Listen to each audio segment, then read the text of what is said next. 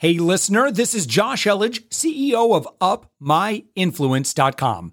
We are actively seeking guests for our daily commercial free entrepreneurial inspiration podcast. If you know someone who is doing six to eight figures in business, send them our way. Just go to upmyinfluence.com slash guest. Let's get on with the show. With us right now, Ed Krow. Ed, you're found on the web at edkrow.com, and that's K R O W. Uh, Ed, you are a talent transformation expert, and we're going to talk about. Uh, well, you've written the book on uh, on strategic HR, uh, but but I'm excited about uh, you know maybe sharing some ideas on how uh, organizations business owners can create a world class HR department, how we can empower our HR rather than I, you know, I like we were just talking before we started recording about instead of um, you know, treating it like uh, you know, Toby from the office, or he's just like a kind of a necessary evil and just kind of shoved into the broom closet or whatever, you know, that we that we make that HR almost like a, you know, the the gateway uh, you know, the, the, the kind of the keystone of our organization because that's the kind of the you know kind of the central place where all the organization, the people of our company, which is you know that's the most valuable asset typically for for a company is, is its people um, and and how a lot of that i think can the hub for that can can stem from hr I don't know. I'm just kind of uh, yeah, no, I, opining here, but uh, I'd love your take on this. You know, it's it's funny that uh, Josh that you mentioned Toby because I reference him in my book. Poor Toby, right? Yeah. And yet, when you look at the when you look at the perception of HR in the media, um, it's it's horrible and it's probably rightly deserved if we're being honest with ourselves. And so, mm-hmm. in my work with clients, um, I, I, love working with the executives and the business owners who say, you know what, I need more out of HR and I want and expect more out of HR than just pushing papers around or just telling me what I can't do because it's non compliant or whatever. I need someone who's going to help me problem solve. And in the in the course of writing the book, I interviewed a bunch of CEOs, and I actually had one gentleman say, "Ed, I will never have an HR person in my business ever again." I'm like, "Whoa, um, why is that?" And he said, "Ed, I, I had someone as I was starting this business up, and all she ever did was tell me no." And he said, "I'm okay being told no, but you got to come back with a solution." And my hmm. experience mm. is HR doesn't bring solutions, and wow. that breaks my heart because um, to me, that's what HR has to embody. Is is they've got to be the people who are bringing solutions to the table with regards to their talent. And you look at, you know, as we're, we're coming out of this pandemic, and every client I talk to, everywhere I travel, there are hiring signs no matter what the business yeah. is. And you know, the reality is we can hire warm bodies in, and that fits us in the short run but it doesn't help our businesses get to where they need to be. So when I'm talking to HR professionals right now, they're saying, Ed, I'm I'm so trying to push back on executives that say, just get me bodies in the door because I know it's going to hurt them in the long run. And and that's a beautiful mindset to have that it's still all about getting the right people on the bus, right? So um so when I when I look at, at working with folks, it's all about okay, how do we marry up the needs of the people in the business with the needs of the business. And if we can get the, the needs of the people met while they're meeting the needs of the business, look out, right? I mean, the, the sky's the limit for a business that can can make that magic sauce and distribute it out. Yeah. So let's talk about this from a uh, from a CEO perspective. So, um, you know, I've got this. You know, to uh, say I've got someone on my team that are responsible for HR. Um, let, us uh, also. I'm sympathetic to a, a, smaller business, right? So let's say we have a you know director of operations slash HR slash you know five other positions, which I think yep. we commonly see. I think we see a lot of like you know uh, you know someone picking up the HR responsibilities kind of early how can we uh, begin uh you know early you know in terms of you know valuing and, and creating you know pr- prioritizing that and and you know and and having a hr centric organization? Yeah. So it, it, it starts with someone who recognizes that, you know, if you hire in that operations manager, you're hiring in that person because they've got a plethora of experience. They know how to put all the moving cogs of a business together to make it work. So you hire in a finance person because they can do the same thing with numbers and so on, right? Mm-hmm. And yet I'm, I'm always perplexed at why we slash out the HR function, right? I will just throw that to somebody else. I mean, in, in today's business environment, forget all the laws and the legal stuff that, that's hard to keep up with. When you look at the changing dynamic of what we're doing, we've got to have someone in there who is is full-time head on i know what i'm doing with with how to manage people. And so much of that comes back to how do i develop my talent? You know it's it's one thing to get talent in the door but the re- retention of talent is harder than ever these days. And not just because of where we're at with the economy and, and money but in terms of what today's generation wants out of their workplace. Um, and what we're finding is they want an experience. You mm-hmm. think about how the younger generations use social media. That you know they're not just putting facts out there they're experiencing life through snapchat and facebook and whatever you know other mediums they're using. And and that's we're seeing that in the workplace. So the smart businesses today are saying okay how do we make work a true experience for our people? One that whether they're making widgets or mowing lawns or whatever you know they happen to be doing that it's an experience for them that when they go home they're saying i made a difference today it fits who i am as an individual and i can bring my entire self to work again that, that's what a savvy hr person is going to help you to build and if you have that work experience, people are going to be pounding on your door to get in. Yeah. How do we hire uh if someone's like okay well you know we've been kind of you know and again i'm thinking of the business owner that's mm-hmm. you know but just been just kind of treating it like a well you know someone again with five other hats or whatever and uh, you know what? We're going to start we're, we're going to tap someone and this is we're, we're at that stage now business wise where i need someone this needs to be their sole focus. Um, how do we hire well for that position? I think there's there's two routes. So uh, i'll give you an example. There's a, a client i'm working with right now. $100 million distribution firm. They have a part-time hr person. I don't know how they've gotten as big as they are with a part-time hr person. She happens to be the daughter of one of the owners. Mm. And so when I met her, what I found is she's a smart gal. She has some operations background from the things that they've done with the business. And so I've been working on mentoring her and, and bringing her up to speed from a, an HR best practice standpoint. And so one of the things I say is, why don't you look at who you have in house first before we look to the outside? And, and here's why I believe that. I started my career in operations. And I think that those several years of ops experience where you're out there on the front lines with the people making the widgets, that is invaluable to an HR person. And when you really understand how your business makes money, you can be much more successful.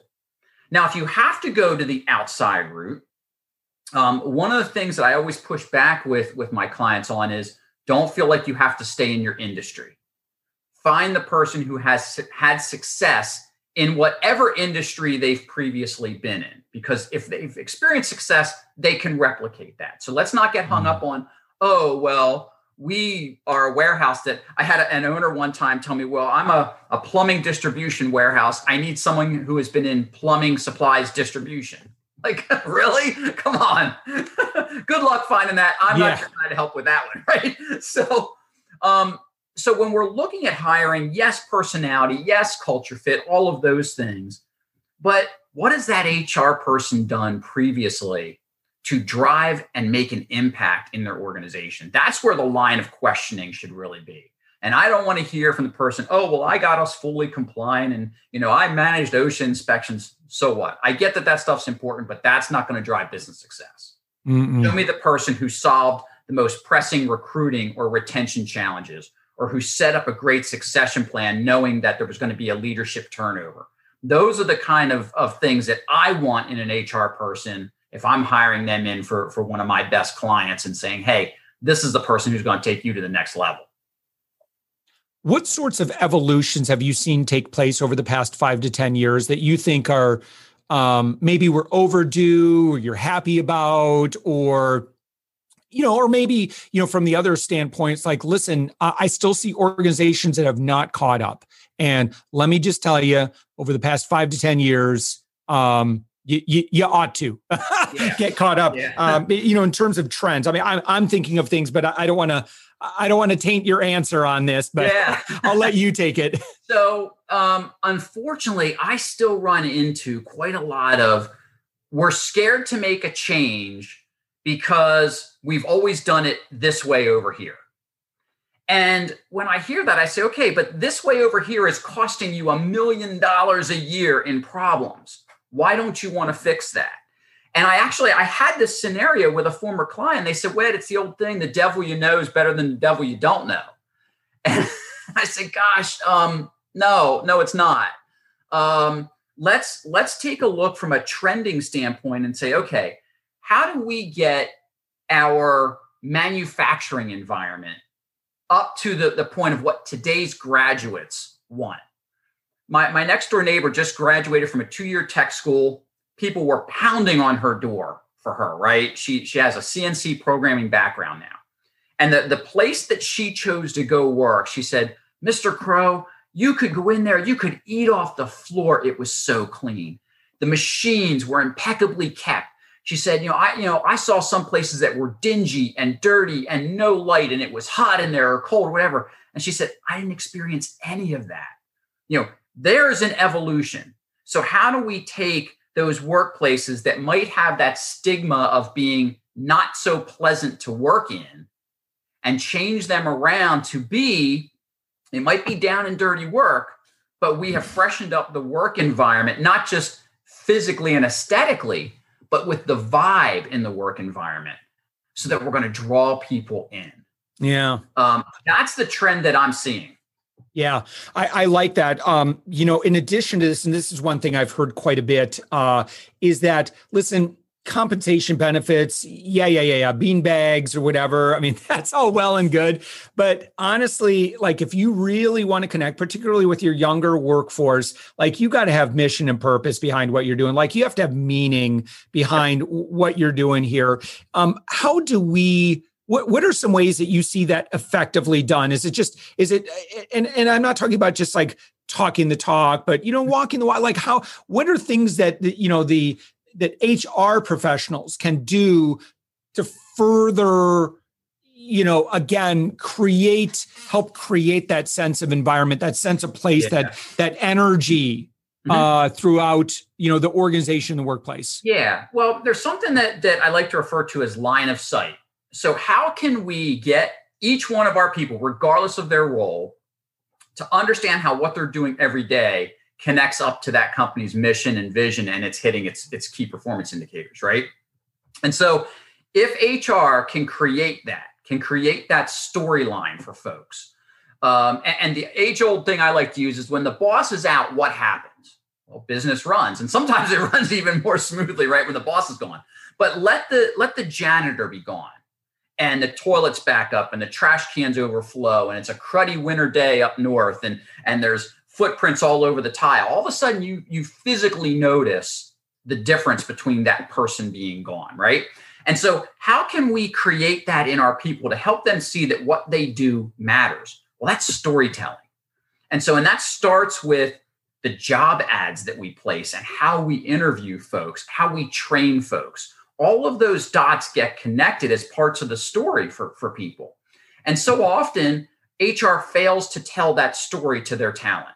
And then they fail to set up the right, as you mentioned, the right reward structure and everything that's going to support that storytelling.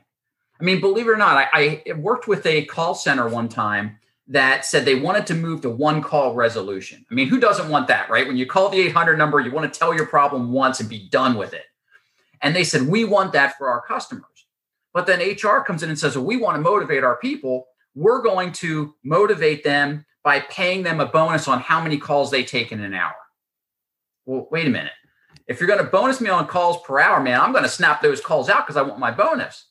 But that goes in direct uh, conflict with the company's vision of we want one call resolution for our customers. And so not only does the storytelling have to match up, but how we motivate, how we incent our people, how we take care of them has to also match that same mission and vision and, and what we're asking them to do and who we're asking them to be. Yeah.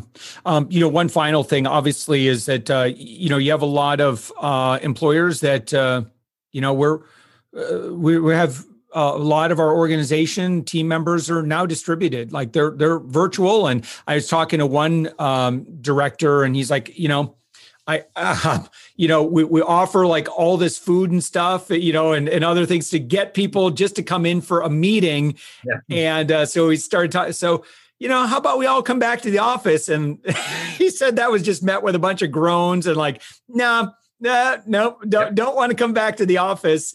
Uh, it, it, talk about the uh, the challenges to distributed work teams uh, you know particularly in the sense of you know maintaining that culture that sort of thing. Uh, do you, any predictions on you know what we might see over the next couple of years? I mean are, are we just the way we are now because folks have just gotten too used to this? Uh, yeah, I think so. I, I, I, will tell you this. So, in terms of, of prognostications, yeah, uh, several years ago, I was talking about this this whole idea of remote work, and we need to embrace it. And and I remember uh, being at a conference and being on stage and talking about this, and I could see people shaking their heads. And I finally stopped my talk and said, "What's the problem?" I mean, I felt like I was being heckled, right? And this mm-hmm. says, "I will never embrace remote work because I can't trust that the people are working." And I said, okay, mm. did you hire these people? She says, yes, I'm the HR manager. I had the final say in all hiring. I said, okay, so what you're telling me is you hired people you can't trust. What's wrong with that picture? All of a sudden, you know, she sat back in her chair like, uh oh. And, and so here we are, right? The, the most businesses that I've talked to have said they have been more productive in the last year than they've ever been before. So if that's the case, why do we want to force people back under the roof? Mm. Now, I, I also am hearing, especially from younger workers, believe it or not, some of them want to go back because they're missing the social aspect.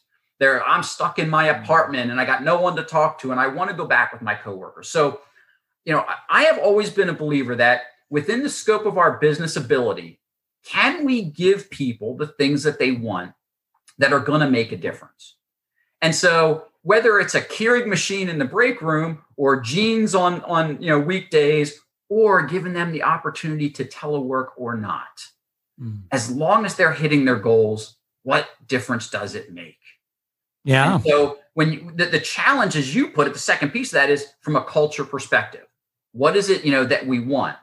Are we trying to force teamwork and that's why we want people in the office or maybe teamwork isn't people sitting around the conference room anymore. Maybe it's still just getting the projects out. And as long as you and I can telephonically or computer communicate, we're still we're still working as a team. So I think the concept of what teamwork means is changing and has changed. And I honestly think it's here to stay. I think we've just taken a, a huge leap in a very short period of time when it comes to distributed work teams. And the bonus of all of this is, man, Think about your, how your talent pool has just expanded now. We've demonstrated that telework works. So why couldn't I hire you when you're down south and I'm up north? And maybe I fly you up once a quarter or something for a meeting you got to attend. But you mm. know, hmm. there are a lot of things here that if businesses are smart, they're going to jump on these opportunities rather than saying, "Oh, well, we're going to go back to the way it was." Well, maybe we're better off now. Yeah, fantastic. Ed, your website, edkrow.com, when someone goes there, what should they click on? Um, obviously, you've got the books, the book, Strategic HR. uh, so it's certainly, I would imagine, probably have folks uh, buy that. Yeah, yeah. um, but but can you tell me a little bit more about uh, where where folks should engage with you? Yeah, sure. So uh, front and center on the homepage, if, if a listener has liked what they've heard and they want to have a quick chat with me, there's a button there. Grab 15 minutes with me. Let's chat. Mm-hmm. Let's see, you know, if we can work together and what, what makes sense to problem solve. Um, you can find out a lot about the work that I'm doing currently. Um, I'm very conscious about getting, you know, kind of case studies up there of what's working, mm-hmm. in some cases, what's not working. Um, and you'll also, I, fourth quarter and third quarter tends to be huge conference time. And, and I'm loving the fact live conferences are back, baby. Um, so I'm going to be on the road quite a lot um, speaking at conferences. So uh, you can find out my conference schedule. And if I'm in your area, uh, stop by. I would love, love to meet folks. Yeah, it's fantastic. EdKrow.com, E D K R O W.com. Ed, this has been fantastic. Thanks so much for the conversation. It's been a pleasure, Josh. Thanks for having me. Thanks for listening to the Thoughtful Entrepreneur Show. If you are a thoughtful business owner or professional who would like to be on this daily program, please visit upmyinfluence.com slash guest. Now, if you've got something out of this interview, would you share this episode on social media? Just do a quick screenshot with your phone and text it to a friend or post it on the socials. Now, if you do that, tag us with the hashtag UpMyInfluence. Each month, we scour Twitter, LinkedIn, Facebook, and Instagram. We pick one winner from each platform, and you get crowned king or queen of that social media. Now, what do you win? We're, we're going to promote you and your business to over 120,000 social media fans totally free. Now, can you also hook us up? Now, in your podcast player right now, please give us a thumbs up or a rating and review. We promise to read it all and take action. We believe that every person has a message that can positively impact the world. Your feedback helps us fulfill that mission. And while you're at it, hit that subscribe button. You know why? Tomorrow, that's right, seven days a week, you are going to be inspired and motivated to succeed. 15 minutes a day. Now, my name's Josh Elledge. Let's connect on the socials. You'll find all the stuff we're doing at upmyinfluence.com. Now, thanks for listening, and thank you for being a part of the thoughtful entrepreneur movement.